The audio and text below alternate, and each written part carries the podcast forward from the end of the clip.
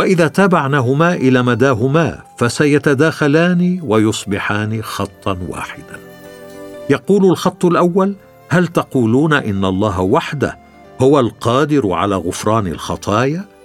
لكني أريد أن أثبت لكم أن أمامكم إنساناً يملك القوة نفسها، وبهذا المنطق يقود الكتب المفكرين إلى المعادلة والربط بين يسوع الإنسان والله.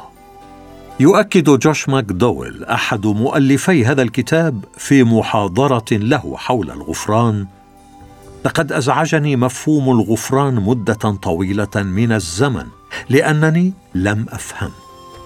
كنت يوما أعطي محاضرة لطلاب الفلسفة، ووجه إلي أحد الطلبة سؤالا حول لاهوت المسيح، فاستشهدت بالأعداد السابقة من الإصحاح الثاني من مرقس.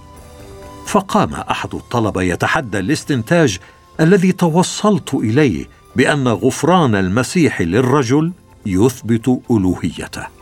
قال بأن في إمكانه أن يسامح شخصاً دون أن يكون ذلك إثباتاً أنه يدعي الألوهية. عندما فكرت فيما قاله الطالب الجامعي، عرفت السبب الذي دعا القادة الدينيين يثورون بهذه الحدة على يسوع. أجل، يستطيع المرء أن يقول أسامحك، ولكن لا يمكن أن يقول ذلك إلا للشخص الذي وجهت إليه الإساءة.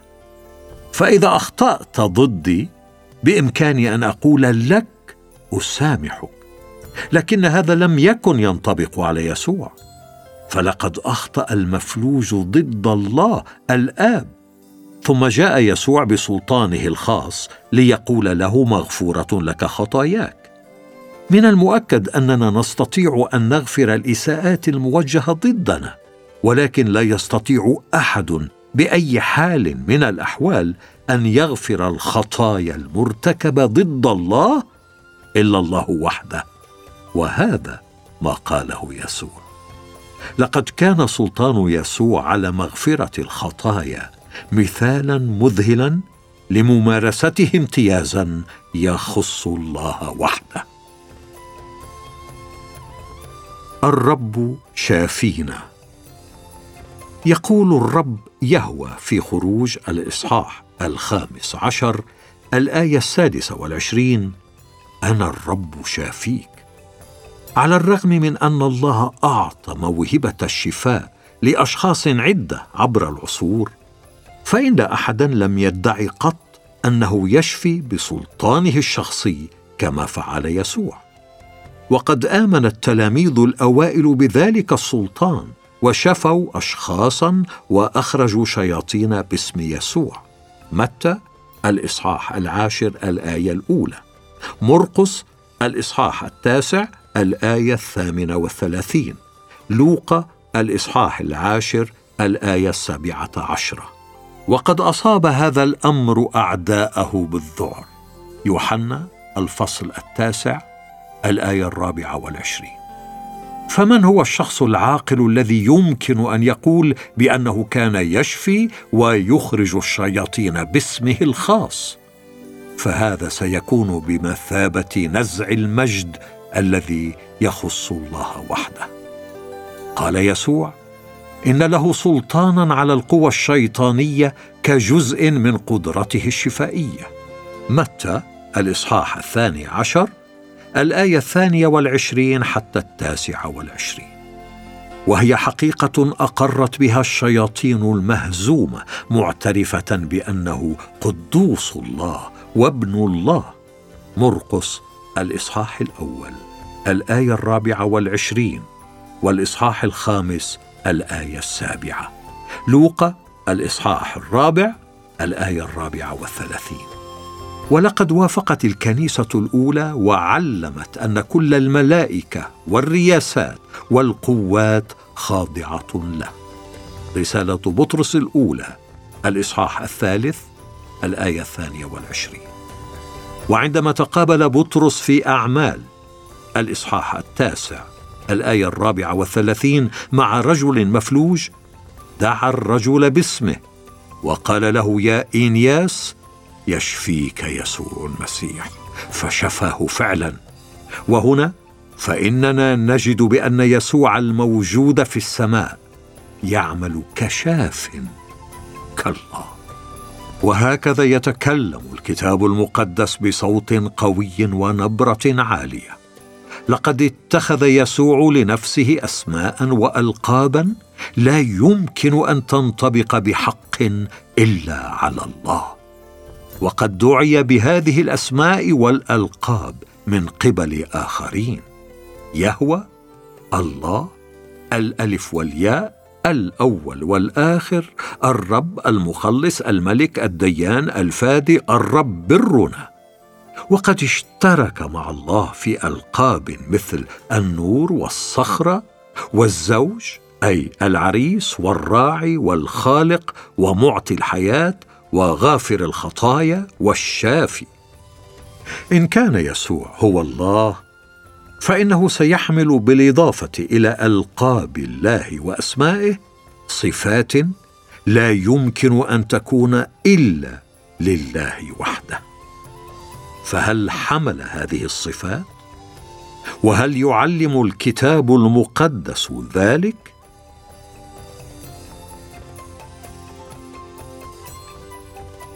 الفصل الثالث: يسوع المسيح يمتلك كل صفات الله. الله فريد، فهو وحده غير مخلوق، وهو خالق الكون كله وحافظه، أي أنه مصدر الخليقة وليس جزءا منها.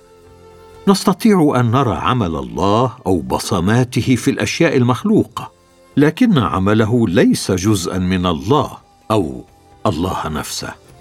على سبيل المثال نقول بأن البشر كائنات شخصية، فنحن نستطيع أن نفكر ونقرر ونتصور ونحب، فنحن مخلوقون على صورة الله الذي هو نفسه كائن شخصي، لكننا لسنا الله. إذا كان يسوع المسيح هو الله حقا، فلا بد أن يمتلك صفات الله ولا يعكسها فقط. سندرس في هذا الفصل خمس صفات مقصورة على الله، ونرى انطباقها على يسوع المسيح. كلي الوجود: الله موجود في كل شيء، وكل الله، الله كاملا، موجود في كل مكان، في كل نقطة في الكون، وهذا هو المقصود بكونه كلي الوجود. لكن إيماننا بأن الله موجود في كل شيء لا يعني أن كل شيء هو الله. فعندما نقول بأن الله موجود في كل مكان في الوقت نفسه، لا يعني أنه موجود في كل شيء حسب المفهوم الهندوسي الذي يقول بأن كل الخليقة بطريقة ما جزء من الله. فقد خلق الله على سبيل المثال الشجرة، ولكن الشجرة ليست جزءاً من الله. كما أن الله كلي الوجود بمعنى شخصي. مزمور الإصحاح مئة وتسعة وثلاثين الآية السابعة، أمثال الإصحاح الخامس عشر الآية الثالثة. وهو بهذا قادر على مساعدة أولاده وتخليصهم ومحبتهم والدفاع عنهم وتسديد أعمق أشواقهم واحتياجاتهم. فإن العهد الجديد يصف المسيح أيضاً بأنه كلي الوجود. قال بولس بأن الذي نزل هو الذي صعد أيضاً فوق جميع السماوات لكي يملأ الكل، كل شيء، أفسس الإصحاح الرابع الآية العاشرة. وقال المسيح لتلاميذه: لأنه حيثما اجتمع اثنان أو ثلاثة باسمي فهناك أكون في وسطهم، متى الإصحاح الثامن عشر الآية العشرون. كما قال لهم أيضا: وها أنا معكم كل الأيام إلى انقضاء الدهر، متى الإصحاح الثامن والعشرون الآية العشرون.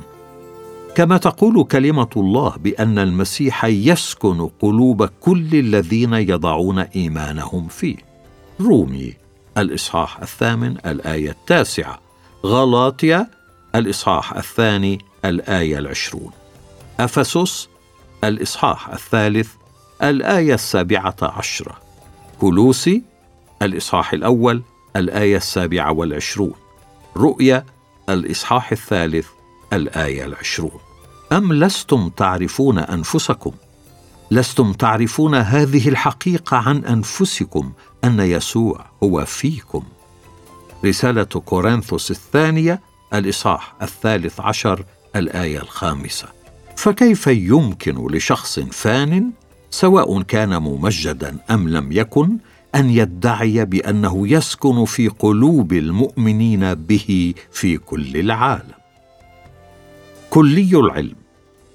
عندما نقول إن الله كلي العلم، فإننا نعني أن الله يعرف كل شيء يمكن أن يعرف، سواء كان أمراً واقعاً أم محتملاً على مدى الأبدية.